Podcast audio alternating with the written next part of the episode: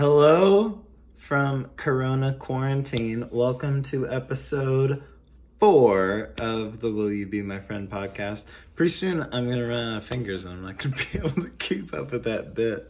Um, but today is special because it's a double feature.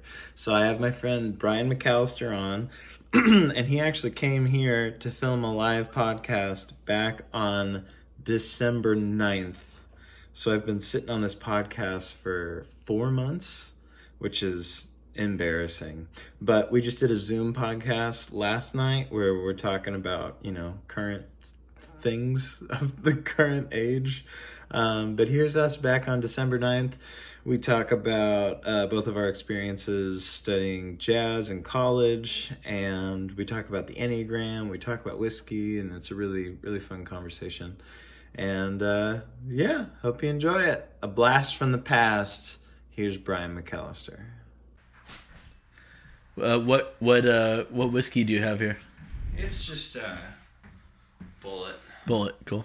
Yeah, bullet Nice. is my like. Uh, How do you drink it? it's my go-to.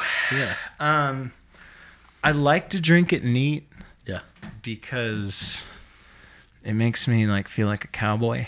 yeah. cool. But it's objectively better with a little bit of water in it. Yeah. Unfortunately, I hate to admit Gotcha. that. Have you had bullet on like one ice cube? No. The bullet, in my opinion, is best cold of of that whiskey. Just, Hmm. Yeah. just my thought. Yeah. Yeah, Bullet's I've good. tried mixing it like with this seltzer water stuff. Mm-hmm. Um, I put in milk once. interesting. Cool. It's pretty good. Are Mm-hmm. That's you awesome. like a uh, like a whiskey aficionado? I'm into whiskey. Yeah, like to the point that I would like to do some home distilling at some point. Oh wow! Yeah. How like- long does that stuff take? Uh, well, the the time that you put it in the barrels is long. It's a long project, years, you know. But Yeah. the distilling doesn't take that long. Hmm. But the equipment is thousands of dollars that I don't have. You can't just like make it in your bathtub. No, not you know, not right. So you need like a pot still and some other stuff. I know nothing So about this. It's like a it's a whole process. You can't just, you like- Hmm. basically need to like make beer at home and then distill it. Oh. So it's like you need a bunch of stuff. Like probably five to ten grand to get in the door. really, Yeah. just to make like some home batches. Yes, but then when you make it, you can make as much as you want, and like Hmm. you know, like once you have the equipment, like you can you can make tons of whiskey. Do you think that you spend five to ten grand on whiskey over like three years? No, I s- probably spend a thousand dollars a year on whiskey. Okay, so it'll it'll pay for itself in ten years. Yeah, potentially. Awesome. but I don't have the capital up front. So, Ah. you know what I mean? You got to raise some capital, man. I do. Yeah. I gotta I gotta find a get rich quick scheme and get rich quick. Yeah, like old family friends. Something. Yeah, I gotta kill off some relatives. Get that insurance money. yeah, you know. Uh, That's sick. Yeah. Dude, the last time I saw you Mm-hmm. was at the Blue Whale, Yes. and you were playing your sick album release show. Thank you so much for coming. That was It was a awesome. good show. Thank you so much. Yeah, That was super fun. Hell that was yeah. like Yeah, that was awesome. yeah. I've played there since, actually. Have you? Which I played there that night and I was like that's the one time I'll ever play there in my life. I've always wanted to play there and I got to play there and it was cool and Come on. and stuff. And then I moved to Long Beach in June, Mm. and I played a gig there in July if- with a big band. Mm-hmm. Hell yeah. It was cool. It was super fun. But it was like, whoa, I'm back. Yeah. Four months later, it was awesome. Dude, I see you playing. I see you playing at the Blue. I, I like in my mind. Uh-huh. I see you playing at the Blue Whale. I would like to. Forever. I would like to. It's such a nice room. It's my f- it's my Mm. favorite music venue I've ever been to Yeah. or played in. Yeah. More been to. I like. I appreciated it when I was playing there, but like, you're focused on the show. Mm-hmm. Um, as an audience member, I I'm like totally brought into every performance there. You know. It feels like sacred ground. Yeah. The roomy poetry on the wall and stuff Yeah. like that on the ceiling. That stuff's awesome. I'm all Yeah. about it. Yeah, I love it. And then the fact that it's in this shopping center and stuff, it's just like it's perfect in every way. Like the whole Yes. process of like parking and walking into that space and the crappy elevator and Mm-hmm. Yeah. it's just like it's exactly what I want out of a venue. Yeah. It's cool. You ever do the loading only parking spots? Loading only. Where are those? Okay, so you gotta know about so loading only is like there's a yellow sign or there's a yellow curb, right? Uh-huh. Yeah. And so during commercial hours, like only loading trucks can yeah, Yeah. can park there for Gotcha. Uh-huh. like five to ten minutes or fifteen minutes or something while they're loading. But in this in like Los Angeles proper, it's weekdays after six and then all day Sunday And those become just spots. like free spots, but that might not be Long Beach, and it's definitely not Pasadena. So you have to Gotcha. like you have to check, but downtown like for sure. That's awesome. Yeah. So I used to, I used to help out running the door at the Blue Whale sometimes Mm-hmm. when like June couldn't do it or like when whoever couldn't do it. So I'd get there at six and like snag the loading only spot. awesome. And then like walk to I think it's called Cafe Dulce. Have you been there? Uh-huh. I think because so. you're a coffee It's like guy. across the street or something, right? Yeah, it's in the little village. Like okay. there's oh, that. okay. Yeah. Yeah. Yeah. And they have like the wild like Japanese pastries.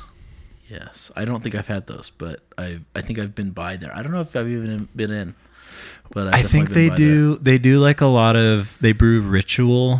I think is like Okay. one of their mains. I'm trying to remember some of the other ones that they would brew. But like my first, like third wave coffee like experience Uh-huh. was at this spot, House Roots in Northridge. Uh-huh. Yeah. and all of those guys were trained at Cafe Dulce. Cool. So they would like they turned me on to it. Yeah. and it's like a That's awesome. it's a quality coffee spot. Yeah, that's great. So anyway, I'd go there, grab a coffee, do some stuff on my computer or whatever, and then head back at like whenever I had to be there, like eight or something, and Yeah. like clean the bathrooms and run That's the door. awesome. It was great. That's cool. That's Yeah. like the dream gig. It was incredible. Yeah. And I totally I think I royally fucked it up. Yeah. Yeah, so I um I uh like the bartenders would have people come hang all the time. And they'd let me know. They'd be like, "Hey, like a couple of my friends are like coming to hang, like just let them in." Yeah.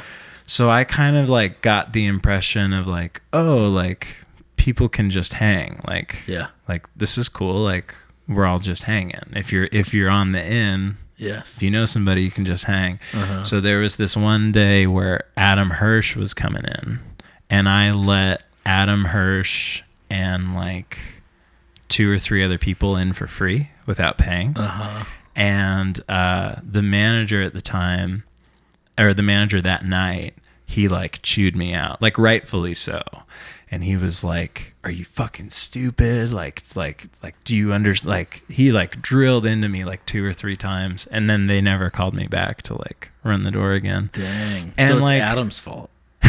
no, it's one hundred. It's one hundred percent my fault. Yeah. But I don't know. It's like I look back on it and I'm like, fuck, man. Like I was being really stupid. But at the time, like I just, I I didn't think I was getting away with anything. I thought it was like, Well, when you're Just the younger, you're, vibe. you're trying to pick up on social cues yeah, from birth to, well, always, but Yeah. especially when you're younger, right? And, you know, it sounds to me like you're trying to read this the system yeah, and and go along with it and that's the that's what happens when you're young and you have a job yeah. is you do something stupid or you don't and you get lucky and you figure it out but yeah, yeah. Yeah, that's that's crazy. That- So- What a what a story. I've learned. What a but job and what a, a story. What a way Yeah. to go out. me and June are still cool though. Like um, I've Yeah. seen him a couple times. I've never talked to him about that specifically. Yeah. But um, like he's we're we're we're cool.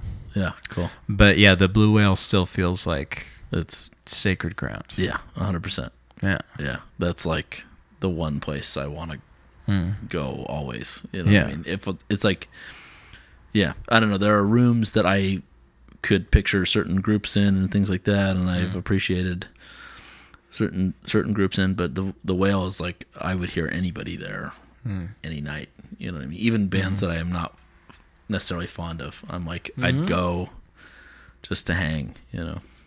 Totally. And like it's it's one spot that I just feel so comfortable like supporting financially. Like Totally. That's the like, other part. I Yeah. feel so good about 100%. spending my money there. Yeah, Yeah. absolutely. Yeah. That's awesome. Yeah. Dude, so you're back from Reno. Yes. You're in Long Beach. Yes. Tell me about the Long Beach. sit- Like why Long Beach? Uh, we thought we were going to move closer to LA proper, Mm-hmm. and kind of at the last minute, it was my thirtieth birthday, and my wife had a phone interview with a district manager who serves Los Angeles area, greater Los Angeles area, for her job, which is uh, in management for TJ Maxx Yeah. and uh, and we were kind of the move down here was situated around the idea that if we transfer her job, that's enough to pay the rent, and I can figure out where I'm going to work or whatever. I'm leaving my job; she's transferring hers. And it was my 30th birthday, which is always like the week before finals in the spring, May 3rd, and uh, it's a Friday and we're at lunch and she's gonna step outside and do this phone interview. It was supposed to be like a ten minute conversation. It wasn't like a full on interview. Um, so she goes out and, and takes this phone call and she comes back inside and she goes, Yeah, it went really well.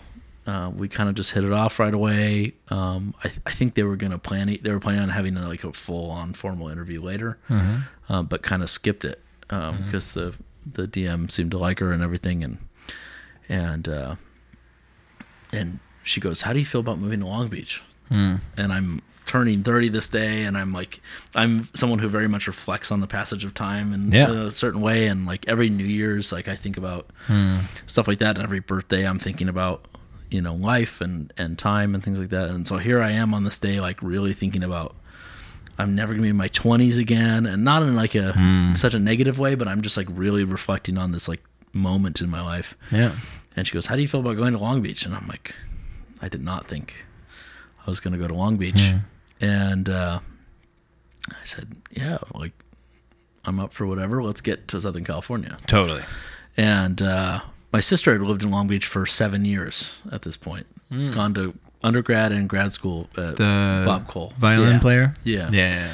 and uh, and this is early May, and she goes, "Yes, so I'm going to start there on June second, June 1st Mm-hmm. something like that." And I'm like, "I have four weeks to find an apartment in Long Beach and figure all this out, and I'm finishing my semester, Yeah. and I'm giving finals and things like that." So I At can't even this start time right you're away you're teaching at at University, of, University Reno. of- uh, yeah, Nevada, Reno. And uh, so I finish out the semester. We're still working out details at this point, but it's looking like Long Beach, I think Hmm. was the situation. About a week later, we kind of finalize it. And then I start driving to Long Beach from Reno, looking for a place and trying to secure different things and, Yeah. and get things going because she's working full time in Reno still.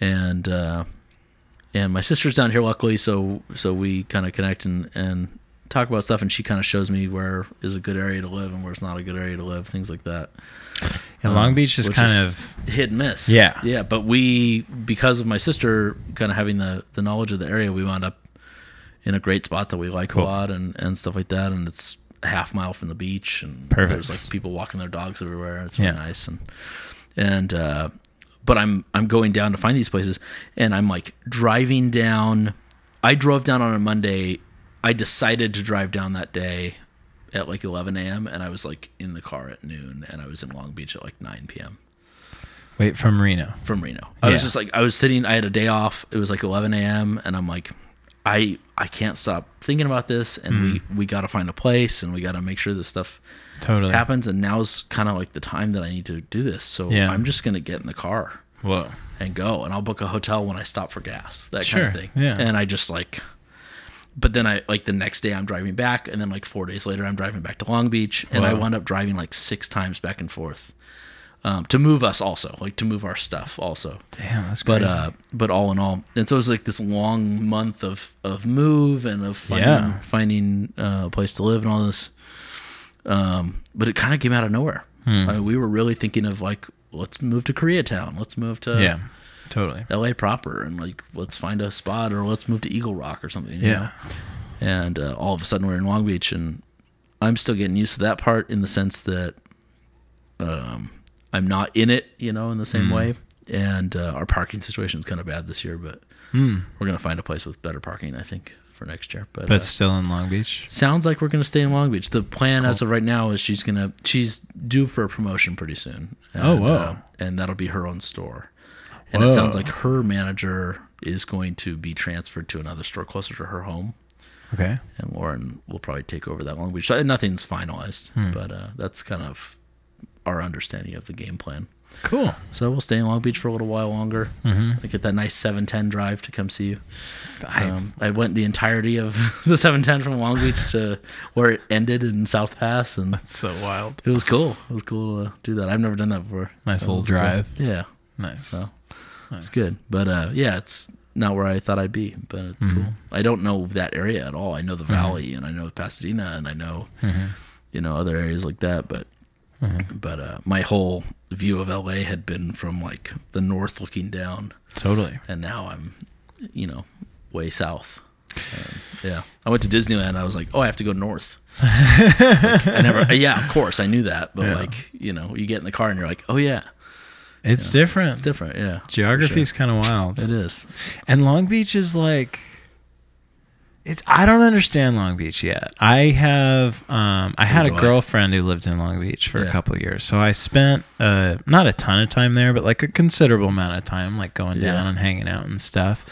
And it's like uh yeah, man. I mean, what like do you Yeah. like it? Yeah, it's cool. Cool. It's cool. It's not. I don't feel like I'm in it in LA like Uh-huh. in the same way, but it's uh, maybe that's a good thing. It's it's relaxed in a certain way and stuff like Yeah. that. Um, yeah, it's it's. I have an appreciation for it for sure. There's like good food in Long Beach, right? There's we we found some spots. Yeah, there's a Cool. whiskey bar I really like. Speaking Hell of yeah. whiskey, and then Yeah. uh, we found some good restaurants and things like that. All of my list of restaurants that I'm trying to hit that was is a never ending list because I always add to it. Mm-hmm. Um, most of them are outside of Long Beach, but there's a few good spots in town and stuff like that. Hmm. And then we uh, are always trying to find new places, Yeah, man. so it's cool. And then I work in Cerritos, so Hmm. just which is like 20 minutes away. Cerritos Auto Square. I mean, for real, Uh, right? Like, That's all uh, I like know of I, Cerritos. I'm walking distance from that, like, at my job, yeah, just across the 605. But That's so funny. uh, yeah, so and here we are. You realize we're having the Southern California conversation. I've mentioned the 710, 605. yeah, man. Take the 22 to the 605. you know, Get all off that at stuff. Coanga. Yeah, Yeah, this could be an SNL skit. so exactly. So Gonna have to come by and uh, grab a hat from you, man. come, come shop at my store, and Hell yeah! we'll sell you embroidery. so Is that like one of the selling points? that Is is the getting your big, the big selling point. how much like how? What's the most that I could spend on a hat? Uh, we have a hat that's on display that has been there for years. That the current management is all pretty new to the store. Yeah. Uh, we wouldn't have done this. We don't agree with this. But someone made a display hat that has like, with all the embroidery upcharges, it's like a two hundred dollar hat. It will never sell. Oh my god, It will never sell. The most I've sold a hat for, I sold a hat yesterday for like eighty two dollars. that's all. That's still. It's a forty five dollar hat with tax. All right. And then, But these sold are- these are- embroidery Nice. on top of it. So that's what it was. These are like snapbacks, right? and fitteds and stuff. And yeah, fitted, but cool. like the fitteds are forty five ninety seven with tax, Whoa. and then on top of it, you get an embroidery, and Yeah. that starts at eleven ninety nine, Yeah. and then it goes up from there. So it's like Yeah.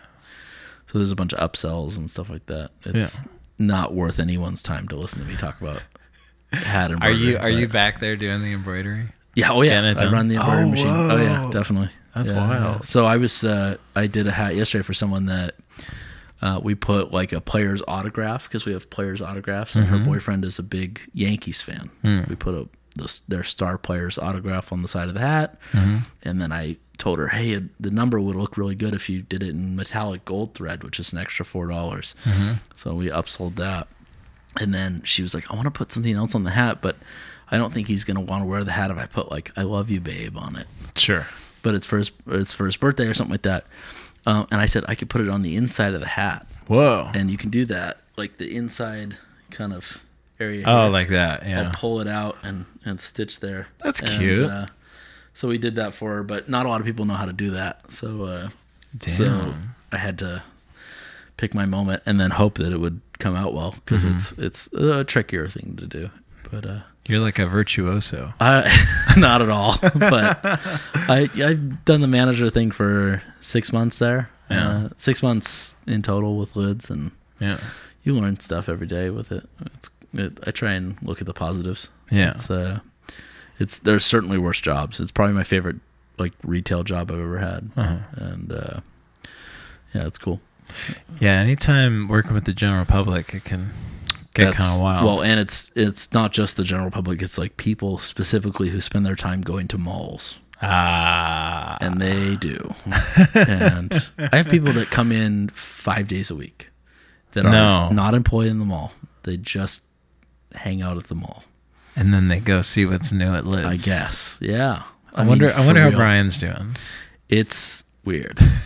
They're all hundred percent of them are weird people. Oh man, that's So, rough. I mean, it is what it is. I feel like Long Beach too has its fair share of Definitely creative types. creative types is that what we're calling to, them. to put it lightly. yeah, uh, yeah, it does. I mean, I, I, you know, who am I to judge? I'm a weirdo too, but, Hell yeah. but, yeah, you see some stuff in the mall for Yeah. sure. I, I had to break up like almost a fist fight yesterday. Oh wow. Uh, yesterday, two days in ago, the store or in the like store. near? That was a Oh, first. That was a man. first for me. But I was like, really, guys? Like, you're gonna fight each other? The guy had two kids with him. Whoa, I was like, come on, you know. that's wild. Yeah. Does Snoop Dogg ever come in? and Snoop Dogg get does some not ads? ever come in. Oh, that's we too had uh, we've had some people come in, some like rappers that people know about, I Okay, guess. cool. And then we had some like I think he's like a singer who sings like Mexican music, like Mexican pop music Mm-hmm. Yeah. specifically. And he was like he had like eight hundred dollar Versace shoes on and stuff like Whoa. that. And people were running into our store and like begging him for a picture, and he was taking pictures with them. And then he bought like two or three hats or something like that Oh damn. and we had a, a brand new associate who uh, we had just trained him on like the things we ask for are your email address and then uh, do you want to get embroidery on your hat right so there's two two things to aim for Total. and this kid goes uh, uh, do you want to sign up for our email program? Uh, we can save you some money, whatever. And I was like, I don't think that's your crowd, man. it was it was awesome. it was really funny to watch, and the guy was just like, "You see, I'm famous, right?" Basically, Yeah. yeah. it was it was good. It was entertaining. That's wild. Yeah, it's it's uh, it is what it is. I did a little Mm-hmm. bit of that over the summer last summer when I was working in Reno. Um, You the were at a s- school Lids was in Reno? and so I worked in Lids in Reno, Wow. Mm-hmm. and that's how I got rehired at Lids essentially in September. Hell yeah. But uh, did a did an ASM gig up there at a Lids for the summer, Mm-hmm. and uh, that was a whole different crowd of mall people because Mm. they're different in Nevada, totally. but also mall people. Yeah. So You showed me a side of Reno I didn't know existed. I had been I had been to Reno I think like 3 times before I went up to hang out with you. Mm-hmm. And my impression of Reno was that it was everything that was horrible about Las Vegas and nothing that was good about Las Vegas. Like it was like this distilled, depressing, deserty, Mm-hmm. Which is how it was. But then like you showed Yeah. me there's there's like a neighborhood in Reno where like regular people are like happy and pleasant. there are regular and people that hanging live in out. Reno. It's, It's weird, wild. isn't it? Yeah. Blew my mind. So maybe they're not regular because they've chosen to live in Reno. But Mm. um, no, there's there's a lot of great things in Reno, but uh, Mm-hmm. they're pretty new, most of them. There are good people that have lived there always. I mean, Yeah. that's that's the the same in every city, but um, but yeah, the scene there is the scene. Not even referring to music, just in general is Yeah. uh, definitely on the up and up. It's it's uh, you know definitely a good scene of good people and things are expanding and growing. There's there's food there that is better. I've had better food in Reno than I think I've had in Long Beach so far. Oh wow. Oh, like I'm thinking of like one or two restaurants in Reno that are better than any restaurant I've been to in Long Beach, but Yeah. not by much. But like, and there's probably better restaurants in Long Beach somewhere. But um, there's good food. There's good art. There's Yeah. good stuff. Yeah, there's a weird week in August every year where people go and stop in Reno for about a week on their way to Burning Man, Oh wow. and that's horrible. Oh, you don't do they it. trash the city and they steal things from stores, and they're like the Oh, worst wow. people from Burning Man go and Wow. destroy Reno, and then That's strange. yeah, it's like you dread it. It's every like an year. organized. they will like- park their RVs in like a, a Target or a Walmart parking lot and camp out for like a week. Man. and like steal bicycles and things like that and then and then they go and take them to Burning Man they ride around all week and then they leave Mm-hmm. them on the playa too Mm. which I've never been to Burning Man but I've heard about this you read articles about these this horrible problem of bicycles being left out in the desert they'll just leave them then they'll leave trash and stuff like that and then That's not people cool. Mm. go out and clean up and stuff like that other people but uh it's a bummer but bad people go to every event you know, Yes, that's true. it is what it is but Where there are people, yeah there will be a handful, totally couple of rotten apples. Definitely, definitely. But So- uh, that's the weird Reno thing that Yeah. we don't have here. No, like week long of Burning it's Man it's, people it's tearing up. very Long Beach. unique to Reno. It's a very unique week. Yeah, That's fun. end of August. Do you miss Reno at all? Yeah, I miss the people Hmm. and uh, not the weather at all, but the people and um, yeah, I'm gonna double check what there's something there's something wild going on. yeah, that's cool.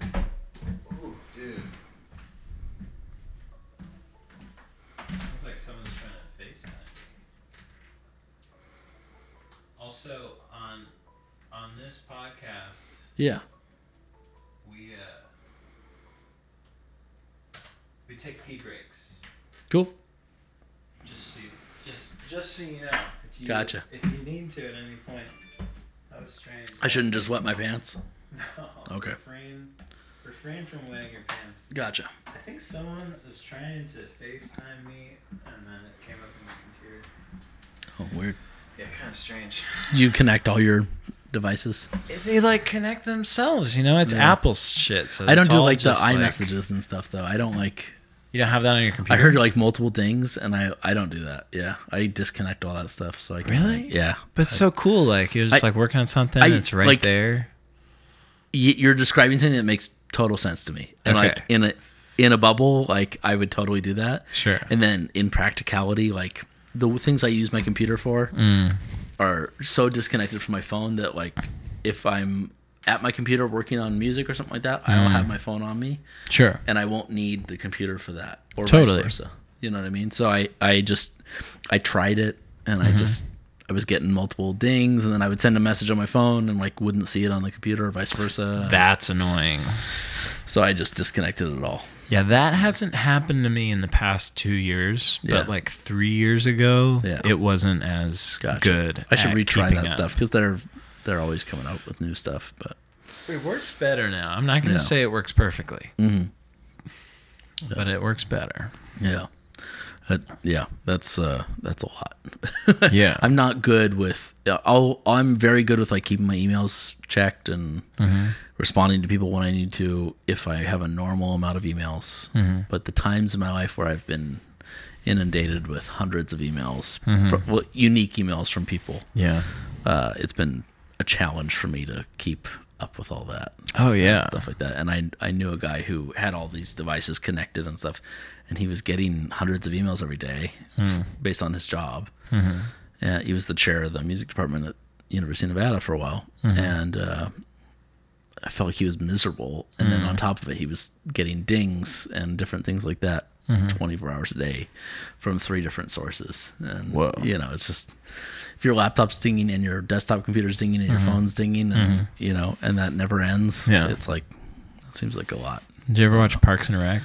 yes Or it might have actually been no. I think it was The Office, where um, uh, I forget his name. It's not Ben, but the uh, Ryan. Yes, He comes Ryan. up with Woof yes ryan howard yeah yeah and like everything in the facts. yes yeah that's so funny So funny, but it It's- was Kelly's but idea. It's spot on because it, it points to all the same stuff that we Yeah. do, and it, that's why that show was so impactful. Was it was like it was right about a lot of things BS that we do Totally.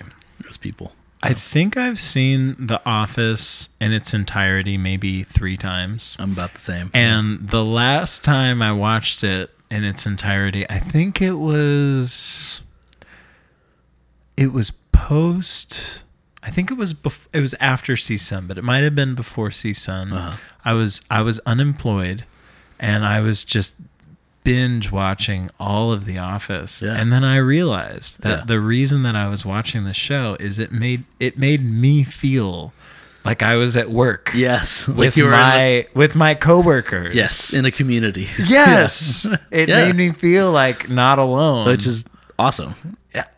I art that makes you feel any sort of stuff like that. I think is yeah. is the best stuff. Yeah, those characters are so relatable. And the first like when when I was watching The Office when it was airing, I stopped watching the episode where like Pam was maybe having an affair with the sound guy Yes, cuz I was like I couldn't handle yes. I couldn't handle I think that anything says going something on. the office. Yeah. Yeah, that they can affect you like that. Yeah. I think it's really cool. It was years later until I finally watched like Yeah. all of the episodes. Yeah. But that's yeah. that's for me that's all i ever want is like Hmm. and i don't mean this on like a really base level of like i'm just trying for like shocks or Yeah.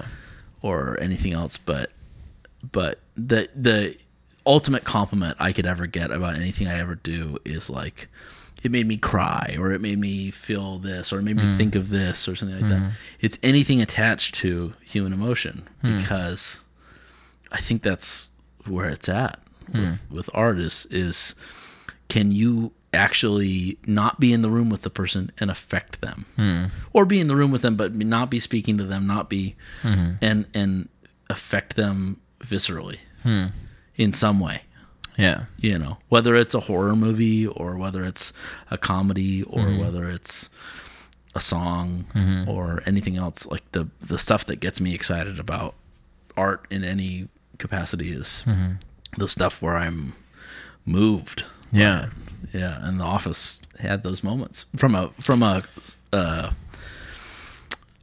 uh satire you know stance and from a from a dramatic stance and in in various places in the show you know there are moments of of drama and comedy and different things like that that are moving and it's that's cool i don't know i think that's a great show i think it's one of the best shows of all time Oh, hands down. and I don't. Th- I, I'm not saying anything. Absolutely. I'm not saying anything debatable, right? Yeah, or I'm not saying anything totally. like uh, you know super unique. A lot of people feel this way, but Yeah.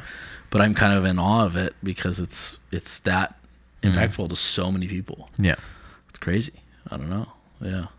Yeah, and it seems I don't know. It's it, it feels like it's really standing the test of time. Too. How long has it been off the air now? Like six years. Oh something? yeah. I don't know when it ended. Yeah. Yeah. Probably about six years. And ago. then it was it was on TV for like For a long time. seven years, Something like eight, something like yeah, that. something like that. and um, like you watch an episode of Full House or something, Mm-hmm. and it's like, I mean, it's it's nice, but it's so dated. Yes, Like it's not relatable. It's not. I mean, it's Yeah. very much like a '90s whatever. Totally. But like, I go back and watch The Office now, and I'll s- I feel just as connected to Yes. it. I feel like the characters are just as relatable. Yeah. And now I feel like you get, at least I do, I get the element of sentimentality of remembering the time in my life when I was watching it for the first time. Mm-hmm. And it still holds up today. Yeah. But now there's this second level of like, oh, I remember my I remember my 21st birthday. I went to Chili's right by the campus at Northridge. Oh. Yeah. Because I lived across the street at the Oh, corner wow. of Darby and Dearborn Yeah. and I lived in that apartment complex, and we would go to Chili's all the time because you could walk home and not have Yeah. to worry about driving. You could have a couple drinks or whatever. It was no Totally. big deal. And uh, my 21st birthday, my friends took me out. They got me uh, feeling pretty good. Nice. Uh, and then a buddy busts out a, a bottle of my favorite vodka and Nice. says, Hey, I got this for you for your birthday. Let's Yeah. go drink it Hell yeah. and we go to his apartment. He's a neighbor of mine in the in that complex, in the same complex. and we sat and watched The Office. We watched like three or four episodes and just like binged it and drank this vodka and it was a good hang. And it was like I remember my twenty first birthday. I remember this other time when I was watching this episode or whatever. So now there's this level of sentimentality, and then it also just speaks to us now. Yeah. Still, it's cool. Uh, that's like that's it. That's the highest. You know, that's one of the highest ways that you can, I think, uh, judge art is is it going to hold up over generations is it going to be impactful to people you know different things like that and that show is masterful for that reason you know? Yes. 100%. it's cool I can't think of another show that's on its level in that way.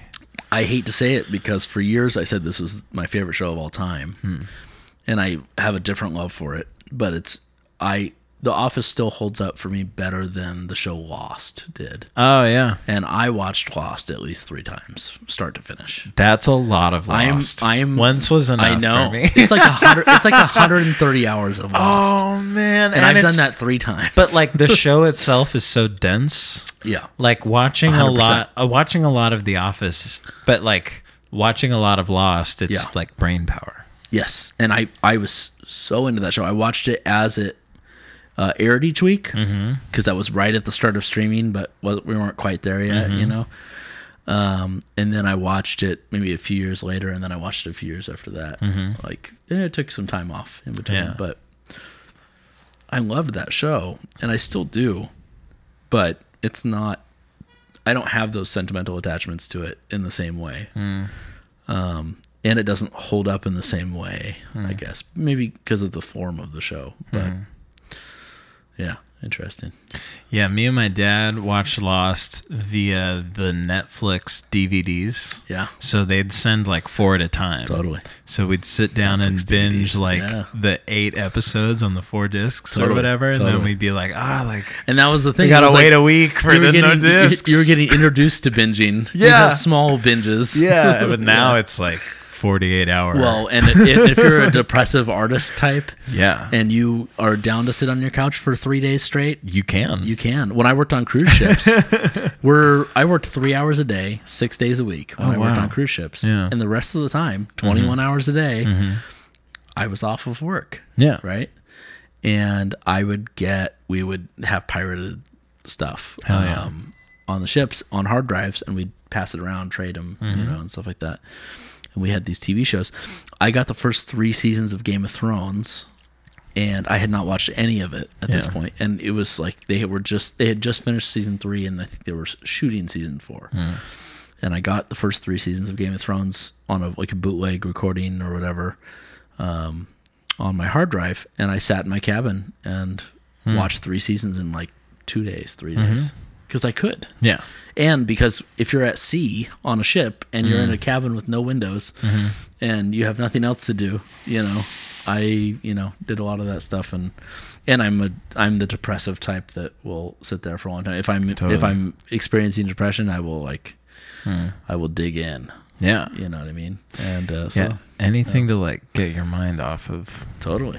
the brain state. Yeah, absolutely. That's how it feels for me, man. Like I've been I've been like pretty seriously depressed just a handful of times, maybe like 4 or 5 or something. Mm-hmm. Mm-hmm. And it's like my brain literally just goes to like 10% capacity, but Yeah. then that 10% is like pain. and Yeah. it's like Yeah. it's so strange and then after a couple months or how or a couple weeks like however long that one lasts it's like it's over and then I'm, it's like was that a dream like was Yeah. that just in my head did that actually happen Yeah. and then it'll like happen again and i'll see a therapist and it's like okay no yeah this yeah. is like well, it's good to see the therapist. That's yeah it That's will how you make progress with that stuff. it's weird, man. Like, it's weird. I go back and forth with therapists. Mm-hmm. I've seen maybe six different therapists Mm-hmm. in my time, all for varying lengths. M- Maybe one I just saw for a month. I think the longest I've ever seen a therapist was like seven months or something. Mm-hmm. And on the one hand, I feel like it's really helpful to talk about things and to like work through things and to have that other perspective. But on the other hand, I also kind of feel like at the end of the day, the only thing that makes me feel better is like getting my work done. Yeah. And that's like kind maybe I don't it's a little, maybe a little bit controversial. I don't know Mm-hmm. because I feel like the general consensus is that we should we should feel comfortable with who we are and we should accept ourselves no matter what. Mm-hmm. But I'm I think my at least my lived experience Mm-hmm. is that I'm just most happy when I'm working through a goal Yeah. and getting s- and getting something That's done. good that you know that about yourself, though. Yeah, and maybe it's maybe it's one of the things where that like that's me, It's- and that doesn't need to be yeah. everyone. Yeah. yeah. We you I think you commented on my Enneagram thing. Dude, I love the Enneagram. Did you did, have you talked about this yet? Not on the podcast. So- so what we is- haven't even what's brought your it up. type? Oh, okay. So here's the thing: is like I hate I hate saying my type because I feel so exposed. Because That's- I like that means it's your type. I know I know, and What's I your- like. ah, So I'm gonna I'm gonna I'm gonna pry and ask again. ah, I don't want to tell you. Um. So I'm a four. Yeah. Okay. Yeah. Yeah. Yeah. Yeah, so that's why you like to get stuff done when you're depressed. Hmm. You know what I mean? I, I, that makes sense to me anyway. Like, Totally. I'm no expert in any of this Yeah. at all, but uh, and pretty new to it. But Yeah. it definitely seems like that seems in line. You know, what I mean? Totally. So I, when you were reluctant to tell me for a second, my first thought was, well, you're you're into work, but I don't think you're a three Totally. or a Yeah. five, Totally. and I don't think you're an eight. No.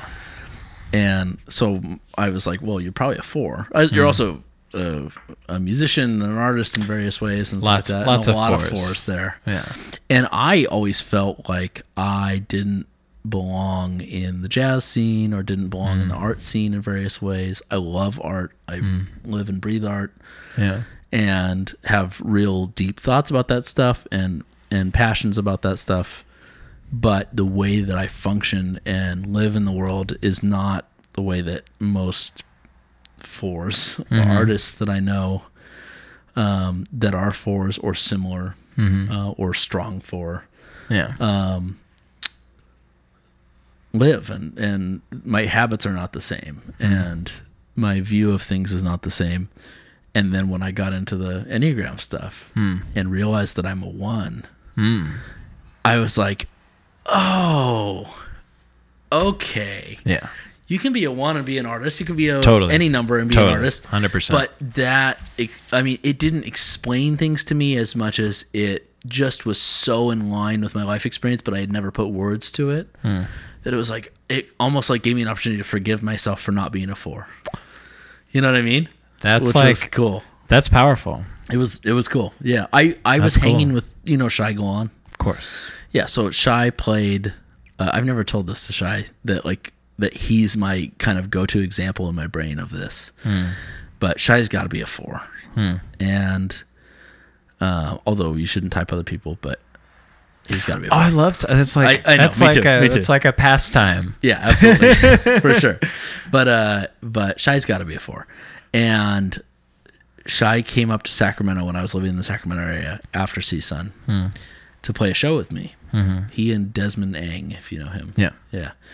And they came up and they drove the eight hours to my parents' house and where we were staying. And the show was like the next day or something like that. It wasn't that night, but they drove like eight hours.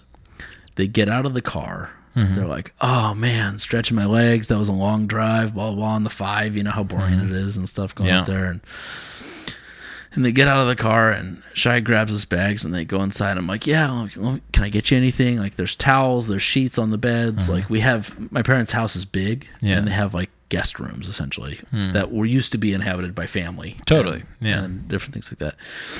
And um, this big house in the middle of nowhere, and uh, and they they arrive at the house and they set their bags down, and Shy goes and plays my piano.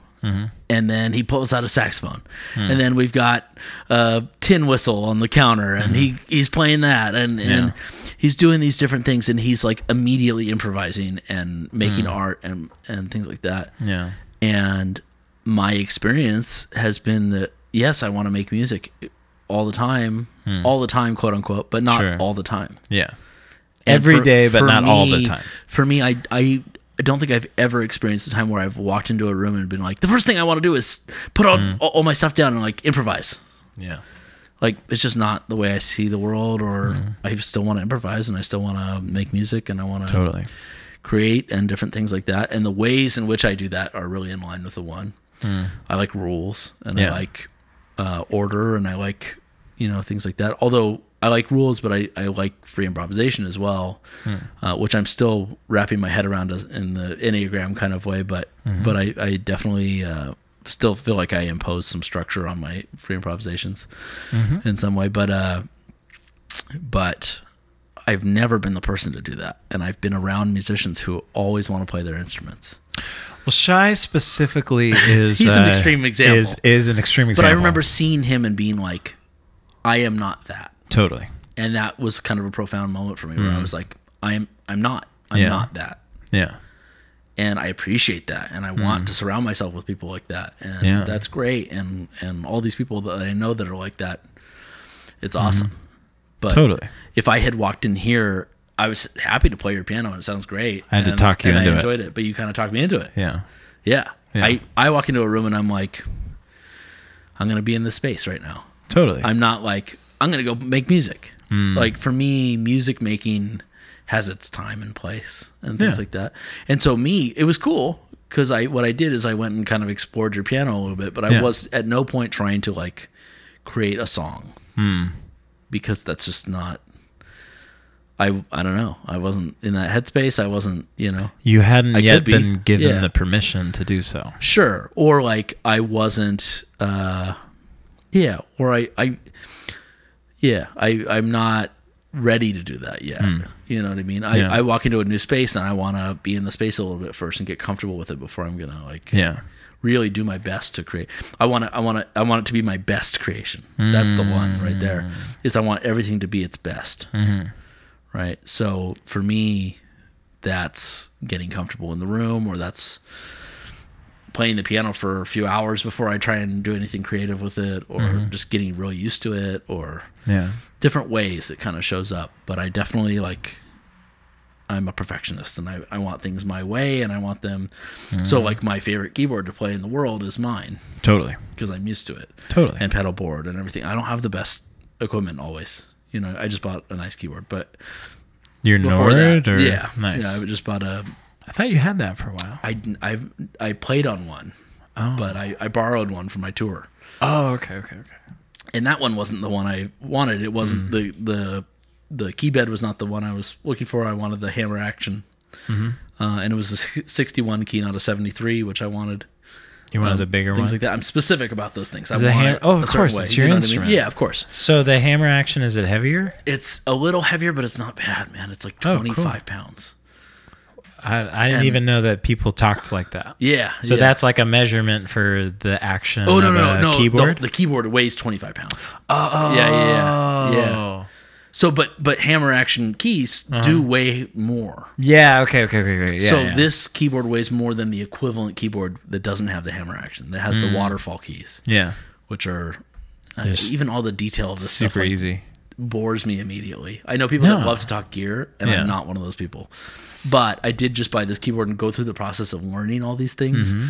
in order to make the right choice about this stuff in a very Totally. one way of like me Totally. spending hours at the computer going ooh this is the one i want you know? um, and i wound up actually on a recording session and with a singer who's really amazing that I started playing with in Long Beach, um, Yeah. I saw a post about Gracelyn Hedrick. Yeah, she's Yeah. really great, and uh, her band is a bunch of friends of mine, so it was kind of this like nice fit to get to play with them and then meet this Mm-hmm. Yeah. new singer and and she has a keyboard, Mm-hmm. and I go into the session, and she I, I was like I'll bring my pedal board and I'll just play your keyboard. Yeah. it was e- easier that way, and and I sit down at this keyboard and I'm like I'm gonna buy this keyboard, that. Hell yeah. and I bought it that afternoon.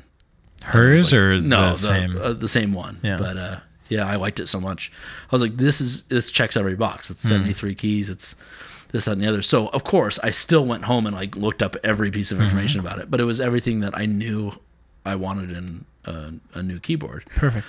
and uh, it felt really good but i'm one of those people that if it if it's not perfect, uh, it doesn't feel good to me. You know what I mean? So the 61 key Nord, that's basically the same thing. Yeah. doesn't feel as good. I feel constricted in in my range, even though there's an octave button. Yeah. I feel constricted in my range. Uh, it doesn't have the right the hammer action. I feel constricted in in the feel of the the board, things Yeah. like that. And so I'm very much someone that if the if I'm not going to be able to make my best art, I don't want to make art in that moment. I want to get to a place where I can make art Yeah. you know so all these people that i knew for a long time that just were creating constantly on anything like i'm the anti jacob collier i love jacob collier i love jacob collier You're his- He's- you're he's his antithesis. he's such a talent from what i've heard from friends of mine that, that play with him and things like that that- Totally. that, he's just a super nice guy and and just you know he- and i love the energy that he brings to the music world Yeah. Mm-hmm. in on so many levels but I cannot do that. None of us can do that. But but I Ace. cannot do that in the sense that I I don't think at all alike with him. I I I enjoy everything he makes. But when I sit down to make music, it's a totally different experience Yeah. because I don't think about playing all these different instruments and I don't think I'll write for these instruments. I'll write for specific players most commonly. Totally. Because I want the best. I want to write for that voice because I want it to be the best representation of this idea. Yeah. Right. Even if the player is not the best player, quote unquote, of like that instrument or whatever, I Mm-hmm. want to write for them Hmm. because I want it to I want it to fit them like a glove. Mm-hmm. And that's that to me is the the taking it back to the Enneagram stuff. Yeah. Mm-hmm. Like that to me when I read about ones, I was like, oh, this is it. Yeah. Mm-hmm. I thought I was a four and I was under I was I didn't I didn't I didn't think I was a four. I knew I wasn't a four once I read about Enneagram stuff. But Yeah. my whole life I had been thinking, why am I not this way? Yeah. and I didn't have words for it. And then when I read this thing that was basically a description of the inside of my brain my entire life, Yeah. it was like, oh, okay, well, that's why, you know. Yeah, the first time I like read a chapter, I like went through this book and um I read a chapter about fours and I just like cried the whole time. Yep. There is this one there was this one phrase in the back of the chapter where it said like um next time your past is calling like don't pick up the phone because it has nothing new to say and i just like bawled Yeah. like in this like Uh-huh. like this like soul piercing way Yeah. Cool. where it's like oh man this Yeah. is this is so me Yeah. Totally. Yeah. And yeah, I the the one for me that like sticks out. Uh, there are, have been emotional aspects of worrying about all this, but uh, the one that sticks out to me as the first kind of like, oh my gosh, was not really emotional, but it was it was uh, about ones being angry in traffic.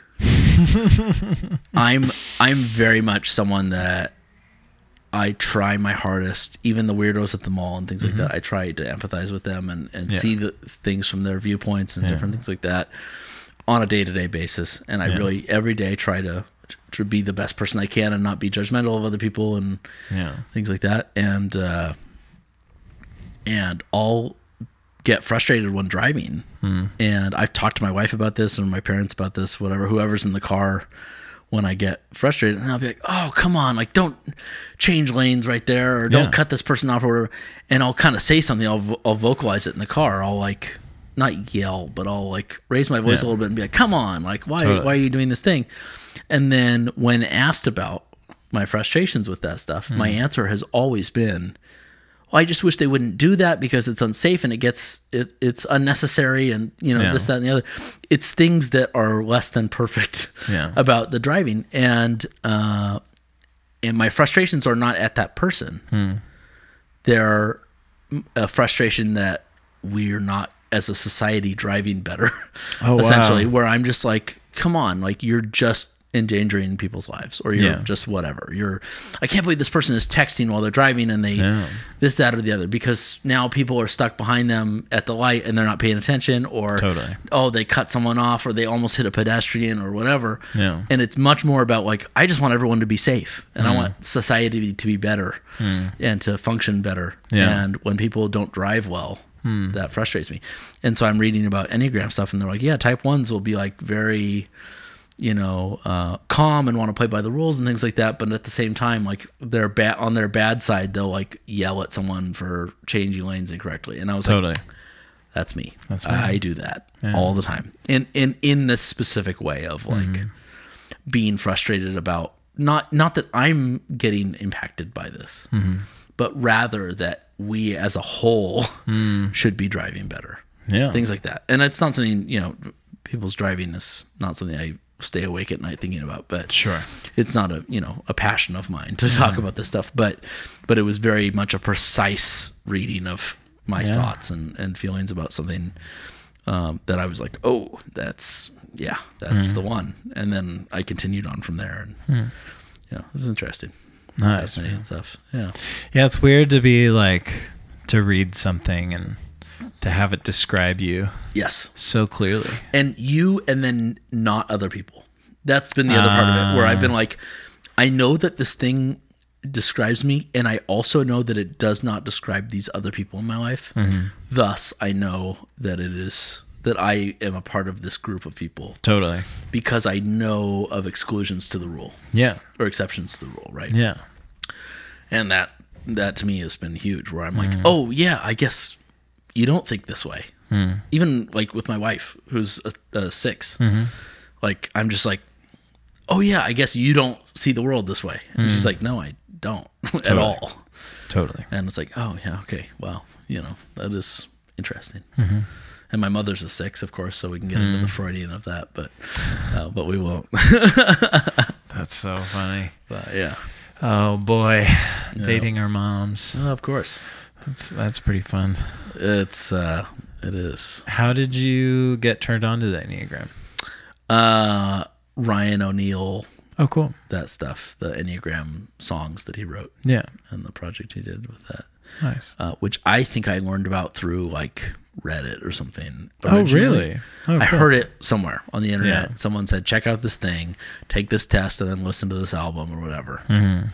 And my wife and I did one night. We're bored. We're flipping through stuff and Totally. And we check this out, and then we go, oh cool. I think I'm this type. Oh, I think I'm this type. Oh cool. We didn't spend much time on it. Like ten minutes. Mm-hmm. Yeah. total Totally. and we listened to parts of a few of the songs Mm-hmm. and that was it Yeah. and we went on our merry way and then months and months later i am looking for an episode of pete holmes's podcast to listen to Love that guy. and he has one with ryan o'neill but i don't know the name ryan o'neill because he goes by sleeping at last Oh, I haven't I should listen to that podcast. so he yeah it's it's excellent Nice. and I'm like, oh, who should I listen to? And there's you know, I've a ton that I've already listened to, and then other ones that I'm not familiar with the person he's interviewing, Hmm. which I don't have anything against, but I, I tend to gravitate towards the people I'm familiar with because I have a Sure. little more backstory and everything. Totally. And uh, I see this one, and it's Ryan O'Neal sleeping at last, and I don't don't remember this from the Enneagram thing that I saw before, the ten minutes that we had spent months before. Mm-hmm. Yeah. Uh, sleeping at last, musician, something else, right? Yeah. And I'm like, well, it's a musician. I've never heard of him, but really, I should step outside of my comfort zone and I should listen to something that of someone I've never heard of at all. Yeah. And this guy's a musician. Maybe he'll have something of, of value to say. Certainly, the other musicians I've heard on that podcast have had valuable things to say. Ben Totally. Gibbard has a has a really good one. Oh Uh, wow, I didn't know he was on there. yeah, uh, the Abbott brothers, the Abbott brothers have one. Um, there's some really good ones on there, Yeah. and of musicians, which that's another part of my my oneness not being a four that I kind of I would rather listen to the comedians than the musicians usually, but the musicians I've heard on that podcast in particular have had valuable things to say. Yeah. So I uh, so I'm like, I'm gonna turn this one on. And halfway through it, I'm like, okay, I cannot. I, I, I want this podcast to go on forever, but I Hmm. also want it to end right now so I can just dig into this guy's music and Totally. read about this stuff. And I was like immediately clicked on with this, Hmm. you know, this interview and and it's a Pete Holmes podcast, so it's like a bazillion hours long. Yeah. Uh, but I get to the end of it, and then I immediately go into Mm. Ryan O'Neal has a podcast where he describes the choices he made in writing these enneagram songs. Oh wow. and how and he talks about the different enneagram types and explains them and has a guy who's written a book about it come on and Mm-hmm. explain the types and then he debuts the song this is Mm. each episode was put out as he debuted each song Oh, that's really cool. and so he talks about the type, then he debuts the song, and then he does like a song exploder thing where he goes through and talks about the different instruments he used and the writing he used and excuse me. And different things that different choices he made along the way, essentially. Yeah. All the musicians that play on each track are the types of the track. Really? Different things like that. Yeah. Wait, so he had nine bands? nine bands. That's wild. of different instrumentations. He had other people that were that type in his life send him audio recordings of sounds that he feels represent themselves. Yeah. And and the funny part about this too is Wow. is that he, the first one he does is one, and I'm a one, Yeah. and uh, he goes in order. And he goes, yeah. I, I reached out to my friends and family that are type one, and I said, can you send me something that represents yourself, a sound that represents yourself? Uh, and the first one that responded to me was my uncle Jeff or whatever, and he sent me this sound, and then he plays the sound. And as he's setting this up, I'm thinking to myself, I think a one sound would be something like a bell ringing or like uh, some sort of like really perfect ding, you know, something like that. Uh, and the guy sends a recording of like a meditation bell being Yeah. struck, and I'm just like, "Yep, that's the sound." like That's that's wild. and It, it's just it's so funny. And then and then he goes, "Oh yeah," and so I I took the sound and I sampled it and I put it on Yeah. the keyboard and I I made a keyboard out of it and it sounds like a Celeste and Whoa. I put it in the background of this song. And then this person sent me their kid laughing, and I put that in the background when I said the word laugh or Hmm. and and. Then he plays the song again at the end of the episode when he's talked about it for like 40 minutes Hmm. Yeah. about how he constructed this song. And he plays it again at the end of the episode, and you hear all this detail in the song, and it's just it's just really great. And so I I listened to the Pete Holmes one, and then I listened to every single Enneagram one in order, and then I went back to one and listened to one again, Yeah. and then I got into his other stuff and and really like went hard on on learning about this stuff and reading about it and uh, things like that, just out of curiosity and Totally, yeah. it's a nice thing on my commute to work to, to listen to the podcast and stuff. So, How long is your commute? uh, 20 minutes. Okay. So it's real short for Southern California, but um, Totally. But then I I'm because I'm such a perfectionist, Hmm. I show up to work every single day like at least an hour early. Oh, that's cool. I'm just really into being on time. That's great. And uh, which why it was why I was freaking you out and texting you that I was gonna be late, and I was like here at 105 or whatever. Totally. Uh, that's was, just like, my type. coming out of That's the my type. shower. Yeah, Like, oh, he'll Yeah. be late. I was like, I- I'm not gonna make it by one, and then I got into Pasadena at like 12:45, Yeah. and I was like, I'm gonna be on time maybe That's or funny. barely late, Yeah. uh, which still irks me. Totally. If if I'm not here by 12:30 Hmm. and sitting in my car down the street waiting to come in at one o'clock exactly, oh wow. I'm yeah, that's my type. yeah. So that's and that's very one, I think. And um yeah, that anything less than that bothers me. So I when I go to work, I go and grab a coffee and I will sit and read things on my phone or I'll listen to music or I'll Yeah. do whatever and, and kind of get in the right headspace for work too. Yeah. And then I'll go and work. Cool. Um, and so I listen to the podcast there as well, and different podcasts and different things like that. Nice, man. Talking about podcasts on a podcast. Uh, life imitates art, maybe. Life imitates life. I don't know. That's wild. Well, yeah, I'm. I, I always, I'm always stoked to hear about people checking out the enneagram. I think it's, uh, Yeah. I think it's really helpful. I don't Yeah. know. Like, I dig, I dig a couple like personality type stuff. Like I, Mm-hmm. uh, like the Myers Briggs is cool, and um, but there's, I don't know. There's something, there's something special about the enneagram. Yeah, I I agree. I've done those other ones before and things like that. I mean, I don't, I don't, I'm not a subscriber of like astrology or Totally. things like that. And I th- I feel like the enneagram can be talked about in a way that sounds like that Hundred percent. on a base level, but the way that it was described that I heard that I liked so much that kept me going with it was this is a tool for empathy. Yes. And if you if you treat it like that, uh, and that's all it is, and rules can be broken, and people can be, I can be a one and act however I want, Yes. and break rules when I want to, and be imperfect when I want to Mm-hmm. and, and be okay with that and stuff like that, and which is all in the Enneagram stuff anyway. Yes. Then it's just a awesome tool for empathy, which we only need more of. So Yes. Yes. Um, yeah. I, I, I feel like it's like a, it's like a personality disposition, but it's not like, it's not like you have to act in accordance to your number all Mm-hmm. totally. the time. But also I, I can lean into it and feel I can see the positives of my personality type Yeah. by reading about this stuff. Yeah. and lean into those positives as well. I was thinking about that uh, earlier today. I was I was doing something and I was thinking, you know, the one type is obsessed with things being better, bettering things. I've always loved the idea of bettering myself in various ways Yeah. even when I don't follow through with things, even while when I make mistakes with things, different things like that, I've always been really attracted to the idea of trying to constantly better myself Yeah. in various ways. And I was thinking, uh, that's why I want to be a producer, essentially, not a on, on a beat producer like is popular in popular music today, but just a producer. I want to have my hand on different recordings and have my hand in different things like that in, in the making of music outside of just composition or just playing, Sure. right? And it's because I want to take something that is existing and make it better. Hmm. You know, I'll, I'll create it too sometimes, Totally. But but I want to make it better. That's I mixed my own record, and I Oh, yeah. don't have a ton of experience in that stuff. Totally. But I sat in a room for a month, hours a day, yeah. and mixed my record. Yeah. And when I gave it to my mastering guy, he said, "Yeah, it sounds like it was mixed well."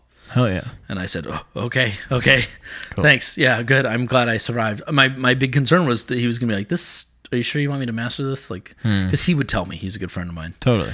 and he would tell me like this mix sucks. Then I was my backup plan was to have him mix it, but Hmm. Yeah, sure. but I wanted to impact it myself. I wanted to make Yeah. it the best I could myself. Yeah.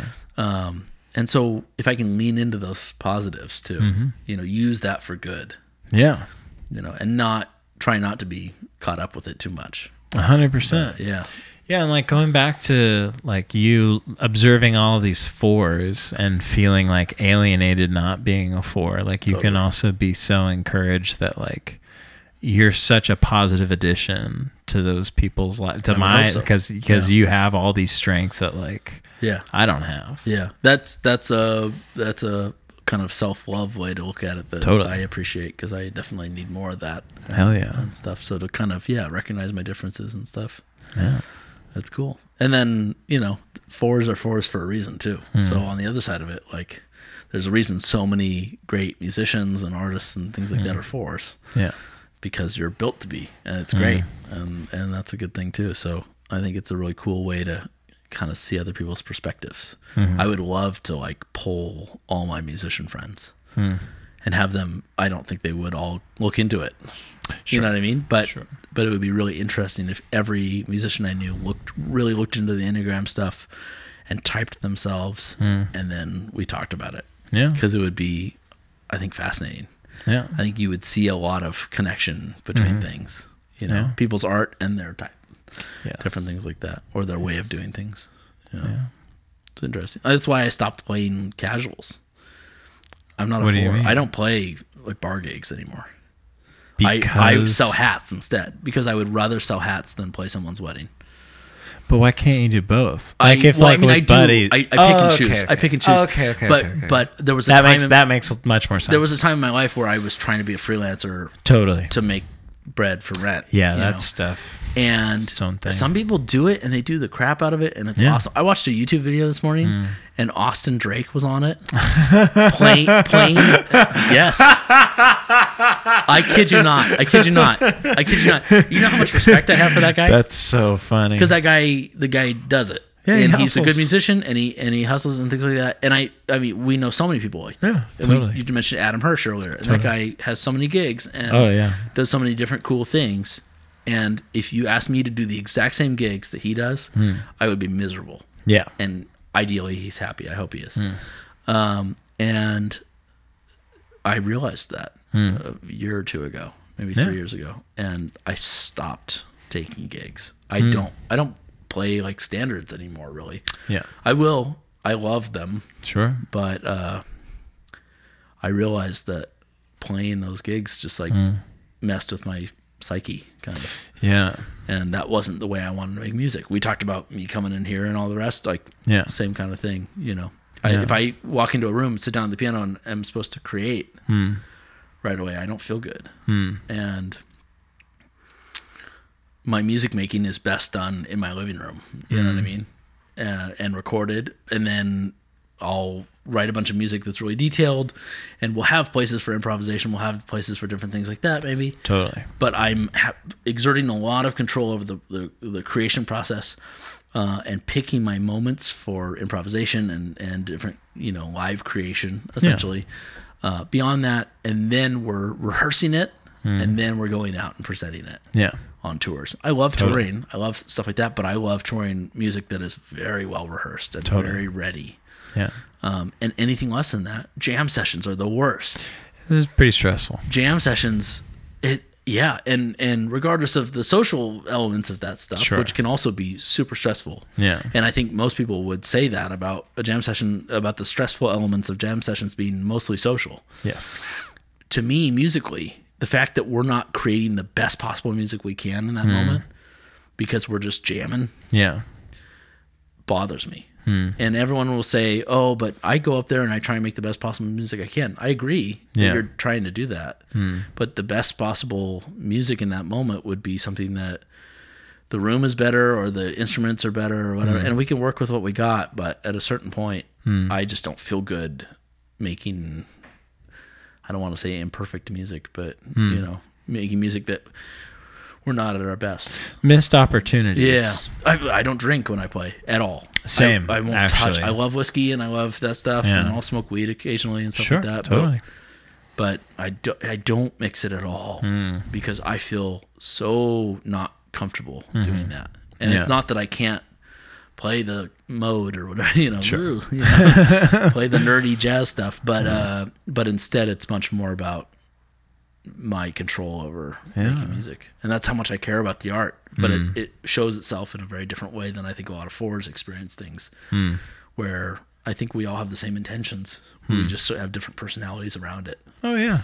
So Different perspectives. and and and reading something that validates my my beliefs about all that was huge yeah. because I felt I don't know a lot of other people that feel the same way I do, or I know people that say they feel the same way in conversation, and I I don't judge them for this. I appreciate that they're trying to commiserate with me or whatever. Yeah. But if I bring this up to a four that gigs all the time, they'll go, "Oh yeah, you know I feel the same way," and I'm like, "Yeah, but you play at a bar seven nights a week, and you play at a church on Sunday, and you play at a dance class on Wednesdays, Yeah. and you play this, that, and the other, and you're constantly going against that. So you obviously couldn't feel that way on such a deep level that I do, Sure. where I'm like, excuse me, where I mean, I can't sleep at night. If if I play a jam session and I go home afterwards, I'll be up till four in the morning because I don't feel good about what we just did. Is it like anxiety or is Uh, it like It's much more just, I- it's anxiety or it's I feel like what am I doing? Like I could have Mm. spent that time creating something that I care more about Mm. or I am more invested in or something that was better or you know Mm-hmm. however you want to put it. It's interesting. I don't know. Yeah, there there there are lots of reasons not to go to jam sessions. Yeah, But um I played one in August as Oh, a really? house band. Yeah. Uh-huh. uh, in Long Beach, uh, the monthly one there, and the band is great. Cool. and the guys are cool. And I still left that going. I shouldn't be doing this.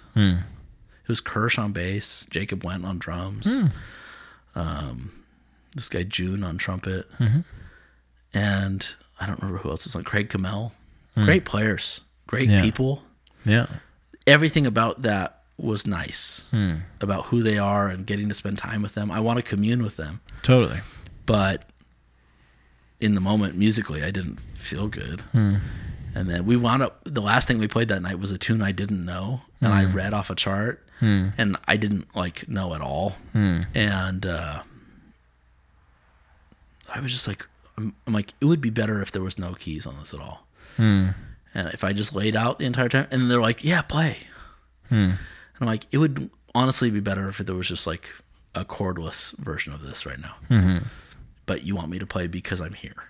Well, you're so focused on the the thing Yeah. and like a lot of other people have more room for the relational aspect of Yeah, like playing yeah. together and And I and other yeah. people are more comfortable with the thing like being less quality and then having Eh, yeah. an experience. Yeah. And this is, I mean, I'm sure there's a level of this that I'm going to BS based on my ego. But I think I'm willing to fail publicly. Mm-hmm. It's not that that bothers me so much. It's much more a principle thing. Yeah. It's much more about the, the, the moral choice of like the choice to make imperfect music or the choice to make music that is yeah i don't know imperfect's a bad word for that i don't like that but because imperfect can be the best music ever but Totally.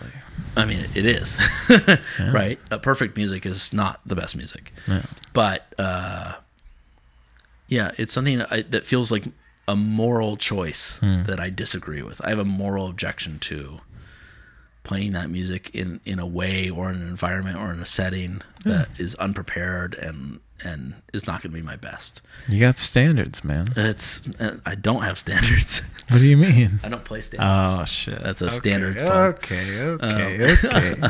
Take it easy. but uh yeah no uh i mean that's it that's it Yeah. so once i realized all that stuff and realized i don't fit into what i was told i was supposed to be as a jazz musician you know uh, Yeah.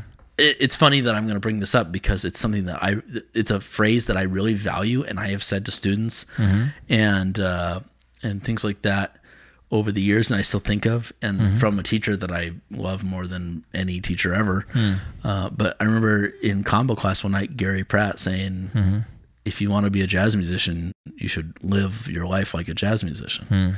And what I mean by that is you should be playing all the time, you should be jamming all the time, you should be doing these things. In that moment in school, it was the best thing I could have heard. Totally. And for most people, it's a great thing all the time. And maybe I should play more, and maybe I should jam more, and maybe I should break out of my personality type with that stuff. But I'm of the belief that I'm just going to have a different musical outcome, and it's going to be based on my personality. And for me now, I don't want to live that life of a jazz musician. The music that I make shows up on Spotify as jazz, Hmm. but like I don't go to jam sessions. I don't listen to I don't listen to like old recordings of Charlie Parker that often and Totally. you know Totally. out of school and stuff like that. The stuff on my Spotify is like uh what's that band called King Princess and like stuff Oh, I've like never that heard like indie rock and like Cool. and like 90s hip hop and Hell like yeah. things like that and I listen to older stuff too sometimes jazz stuff and and things like that as well and I certainly appreciate it and modern jazz stuff and and things like that but I do not live the life of a jazz musician as I was told to at the, in that moment in 2010 or whatever it was Yeah. right? But in that moment, it was great advice. But the minute I realized that it was okay that I don't live that life anymore, it was huge for me. Yeah. You know, it was it was like permission to be myself, Totally. and that was huge. Yeah. So I searched that. I search for that stuff. I seek that stuff out, and uh, you know, validation of myself and my beliefs. Yeah, man. It's it's important. Yeah. The they say the one type their biggest fear is being told that they're that they're wrong or they're not good. Like they're not a morally good person or that they're wrong about something. And it's true. Hmm. That's that's, interesting, that's me. All I want to be told is that I'm right and I'm good. Wow, that's that's I I I broke up with a one once, Mm-hmm. and uh, everything that you're saying, All she wants to be told is that she's Ah. right and she's good. yeah, maybe I, just- I mean, it's possible I didn't conduct myself very well. Hey, we make mistakes. I just I was like, I was well, just you're being trying and honest she's trying, probably. right? exactly. Yeah, that's yeah. what happens. Have you seen Marriage Story? I don't know what that is. It's a new movie that's out on Netflix. Oh wow. talking about art that will move you. It is a brilliant movie. Wow. It's a brilliant movie. What's it about? It is about a marriage being dissolved, Oh wow. and it's about art. And it's about a million other things all at once because it's really well written and it's really well acted and directed. It's a Straight to Netflix. Movie? Noah Baumbach, yeah, Noah Baumbach. Uh, he, I think he wrote The Life Aquatic, with Steve Zissou and some other stuff, and uh, or had a hand in writing the screenplay for it or something. Uh, but he wrote this film and he directed it, and it's Adam Driver and Scarlett Johansson, and they're they have a kid, and they're getting divorced, and he's a theater director in New York City, successful one, avant-garde theater, and she acts in his works, but she had done some television and movies and things like that in LA before. And she wants to go back to LA and he wants to stay in New York. And they get divorced basically over this disagreement about art and their Yeah. and different things like that. And uh and then she moves to LA essentially and is making money, Hmm. uh, acting in in a TV show. Mm-hmm. And he's in New York saying, "Well, but I'm making important art, and you're making money." Hmm. Whoa. and stuff like that, basically. And then he gets a MacArthur grant, so now he's making money too. Hmm. And they have a kid I'm not together, spoiling so- anything really, you know, deep there because the whole point of this movie is to experience it. You know yeah, what I totally. mean? It's not about the plot points, really. Hmm. Yeah. They're, they get divorced. That's Yeah. that's apparent in the first five minutes. Sure. Hmm. And the other stuff comes quickly after that. But yeah, and they have a kid who's kind of in between. It's all about the emotions of this breakup and things like that. And they're both trying and they're Yeah. both at fault about stuff in a big way. Yeah. And they both have moments where they just totally make a fool of themselves and Hmm. and it's real and it's and it's really cool. But the whole way it's shot makes it feel like it's a stage production.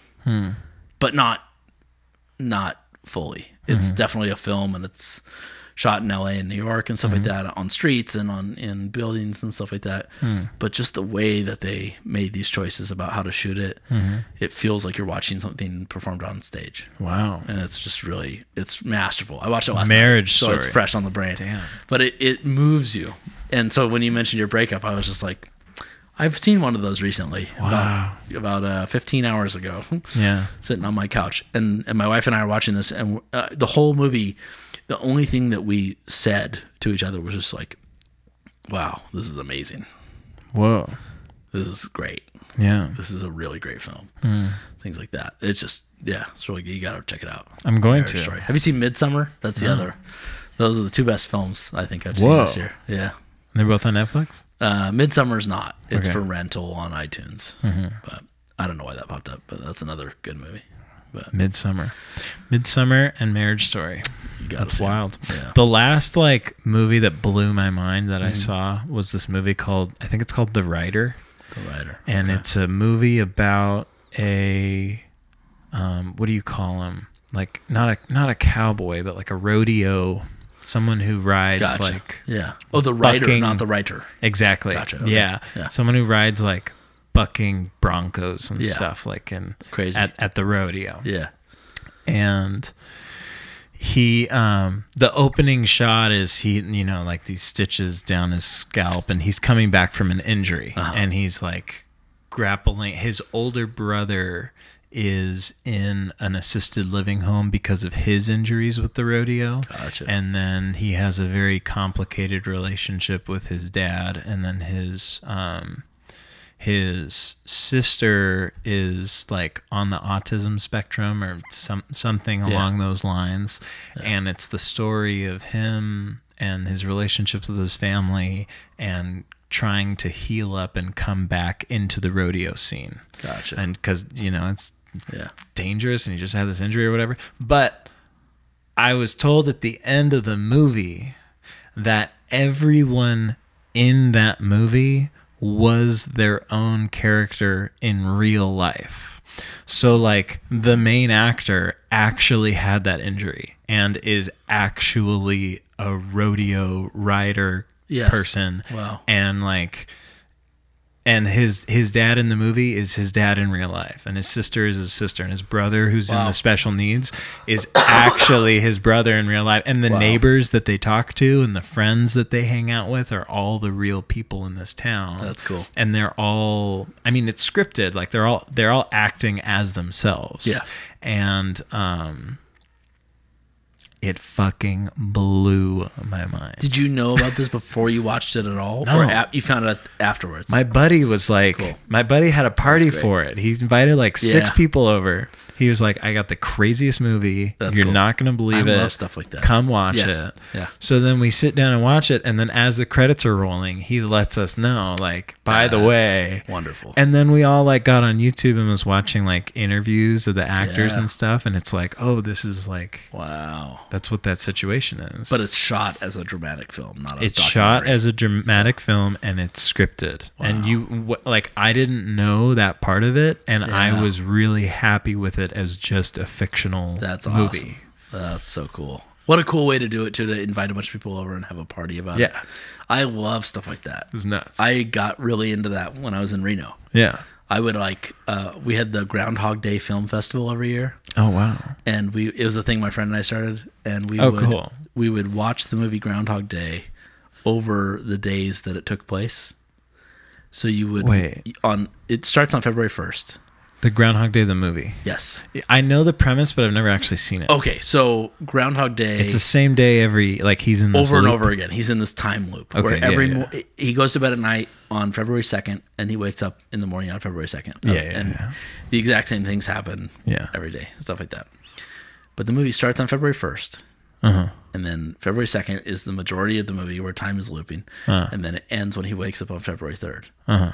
And we thought we should watch this movie, and we should watch the first five minutes of it on February first, and then watch the majority of the film on February 2nd Uh-huh. and then watch the last little five minutes on February third. wow that's cool And we would get a bunch of people together, Yeah. and we would have like an opening ceremony for the festival. and so like, it, I love I, anything that brings people together around art, silly Yeah. or not. Yeah. that is an experience. Yeah. because that's more of an experience to watch it with Totally. other people and have everyone be like, 100%. "Oh my gosh!" and googling on their phones and stuff. You know, like you said. And yeah I I just love it. I love that stuff. That Hell yeah. tickles me. That's awesome. I got to check out that movie now. so what's the next what's the next party we're gonna throw a I gotta film figure something festival out. in long beach We the other one we did was Shrimpsgiving, which the the Sunday Uh-huh. before Thanksgiving every year we would just cook like ten pounds of shrimp and have like dozens of people over and love just have that. a big like shrimp ten different ways. Whoa. And like I mean I and people would like uh people would bring beers and they would like this guy would design these uh what are they called? Like the labels for the beer Mm-hmm. cans yeah and he would tape them on that were like it's shrimp beer Yeah. and stuff like that. It was just normal beer. So But we fun. do all these, and we'd have a shrimp chips, and we have e- everything was shrimp related, and like, a big, just a big, a big roasted shrimp. It's just with like stuffing. and all it is is like social events, Totally, yeah, but as art Hmm. in a, in a way. yeah. And uh, yeah, we would do those, and and I, I'm missing that right now because I, uh, Hmm. having moved to Long Beach and stuff, I haven't really developed any of that here. Yeah. But it was definitely a cool thing in Reno Hmm. that would, would be done. Oh yeah, Yeah, I like this. dude. So really cool. I love the idea. So now you telling me about that, my Mm-hmm. first thought was like, I should get a bunch of people together. We should watch this movie. Now Totally. I, I know about it. I'd and love I'm- to come over And, I'm and cool to hang. know about the fact that it's the same people in the film. Totally, yeah. But the, for everyone the fun else. for me would be showing it to everyone else. Exactly. You Yeah. should totally do it. yeah, I will. Let I me mean, know. I, I will. Like, Hell yeah. That's going to happen. Let me 'cause know. Those things happen in my life. Fuck yeah, Yeah, that's cool. killer, Yeah, man. dude. We should probably wrap up. Cool. It's been a little bit, and I really want you to play piano on my song today. Okay. I brought Mm-hmm. a viola too. I didn't know if you wanted me to. You play viola? A little bit of viola. Yeah. What the I, fuck? I started when I was like uh, I started on violin when I was like four or five. do you read? What is it? Alto clef? Alto clef. Do you read alto clef? Whoa. yeah, it's been a while. I mean, I I I played like uh, maybe five gigs while I was at CSUN on You viola, you just blew my mind. and that's about it. What gigs were you playing? I like? played a new jazz concert Oh wow. on electric violin and keyboard and sampling. What? Yeah, we did uh, the Rite of Spring. We like rewrote Hell it yeah. and it did that, and then I did uh, like my friend Max had a senior recital for like uh, he did the film scoring program or whatever it was. Wow. And, Yeah, uh, yeah, yeah. And Music uh, yeah, he had to comp or like whatever. Mm. have an orchestra for his thing, and he had me play viola because there were not a lot of violists What? like that. So I did that, but Viola player. yeah, viola. You play guitar too? Uh, not much, man. Hmm. I can strum like six chords, the whole like fretless thing, man, it's so rough. which is funny because that's the thing that hasn't gone away. With like, I I have not played this viola. I haven't played a viola in literally five years. But I Whoa. can but I can pick it up and play scales and stuff like that because the the muscle memory's there. Whoa. but I sound like garbage compared to how I did five years ago or what- or ten years ago or whatever. But but uh, that stuff hasn't gone away. But I Hmm. don't know how people do guitar. I've tried ten times in my life to like sit down and like learn some stuff. Your problem with the guitar is that you're a piano player. Yeah, So you understand. but I wasn't until college really. Oh, really? So yeah, I, I didn't. I was a violist until college. Oh, I didn't know that. yeah. So I basically started piano at like eighteen. Yeah. What the? So seventeen. Dude, that's wild. So, y- but yeah, guitar. Hell yeah. I, I just can't, man. I need to learn how to Yeah. play bass because I'm realizing like people want a bass player, keyboard player, and they're like indie outfits Oh, and stuff like that. interesting. Like Andrew Bird has like Alan Hampton, but Yeah. when Alan Hampton plays guitar, his keyboard player plays ba- bass. Uh, oh. Things like that. I'll teach you bass. I need to learn some Bass bass. is, you can, you can get it. Bass is easy. it's basically just four pianos. right? four pianos. four pianos, a fourth apart. I, I can't. I struggle with one. So that's a topic for another day. Actually, the whole "I'm not a piano player" thing. Uh, I'm just serious. Oh, I thought you were joking. No, I'm. Uh, yeah, Can I have you- thoughts about that. Can you but- give me the Sparks note? Yeah, uh, just that I think I'm a musician, and I ca- I, I don't have any yeah. identity wrapped up in the piano. But you have investment. Sure. Yeah. Like you I have a s- skill you- set more than most. You've spent an incredible amount of time Yeah. with the piano. yes, but I also have with viola and singing Totally. and different things like that. Well, I and- think that I I think that that's a place that every musician hopefully gets to. and and then the other part of it is that if I think that I'm a piano player, then I compare myself to Bill Evans and Mm-hmm. Oh, dude, that guys like that. and if and if I say and if I say I'm a musician, then I feel I sit down at the piano and I feel free. hell And yeah, I feel like I can play whatever because it doesn't really matter because I'm not a piano player. totally. You know, if I can approach that, Dude. yeah. So that was that's what that is. But the story of a one figuring it out, I'm figuring, it how out. to- it's been a process, man. how to And I'm be, still man. working on it every day, but it yeah. sounds like you're figuring it out. That's Yeah. like some radical Yeah. stuff. I was I was in a I was practicing and I was having a horrible time. I played for like three hours and I was having I was miserable Yeah, and it wasn't coming together and I felt constrained by myself. yeah, yeah. And I, I got up and I was like, I'm gonna stretch some stretch my legs. Uh, There was a drum set in the office that I was practicing in up in Mm-hmm. yeah. Reno. And uh, I had some drumsticks with me and I, I sat down and I blasted some Coltrane and I played some like Tony Williams shit on drums. Like I mean not Tony Williams can shit. Like, play no, that? no. I just like Fuck. I played along with Tony Williams, like trying to play what he Totally, plays, yeah, right? You yeah. know, I, I'm horrible at drums Sure. but but I was just like going at it, and I Yeah. was just going for it because I suck anyway. Totally, yeah. So why not? Yeah.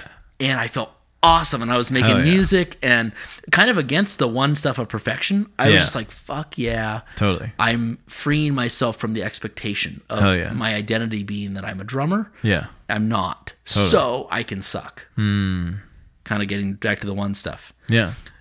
And then I went, oh my God, why was that so fun? And piano was not fun. And I was like, whoa, I sit down, I'm a piano player. I sit down at the drums, I'm, I'm a, not a drummer. so I can play whatever and I can make mistakes and it's okay and this, that, and the Totally. other. And so I said, I'm going to sit down at the piano and pretend that I'm like a saxophonist who sucks at piano and just play whatever comes to my brain Yeah. and I had a rehearsal with a friend of mine, uh, a friend of mine that I knew I could experiment in this rehearsal a little bit, Yeah. uh, playing some of his music. And I said, "Hey, man, if, th- if it's cool with you, I'm gonna kind of experiment in this rehearsal." Yeah.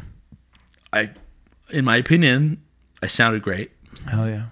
I had a great time. Mm-hmm. I felt free, Perfect. and so that's where the not being a piano player thing comes in. I get you. So I vibe with that. that's yeah. I'll refrain from calling you a piano player. No, in you the can call me future. whatever. That's fine. but I just, I, I really don't see myself that way. Yeah. I truly don't anymore. So wrapping it up, um, thinking about the future, the uh, This was gonna happen the whole time, and it just happened. I thought you were gonna like start playing flip cup for a second. I was all every time it like, oh. was "Whoa." unintentional, and it, and every time I thought to myself, "Don't do that again," and now I knocked it over. That's so funny. Um, th- I think the last thing that I've heard from you is that you played a trio. You posted on Instagram. You like played a trio with Shy and a drummer Yeah, somewhere. honk shoe. Yeah, Yeah, with is but then you're all just from this podcast you're talking about producing.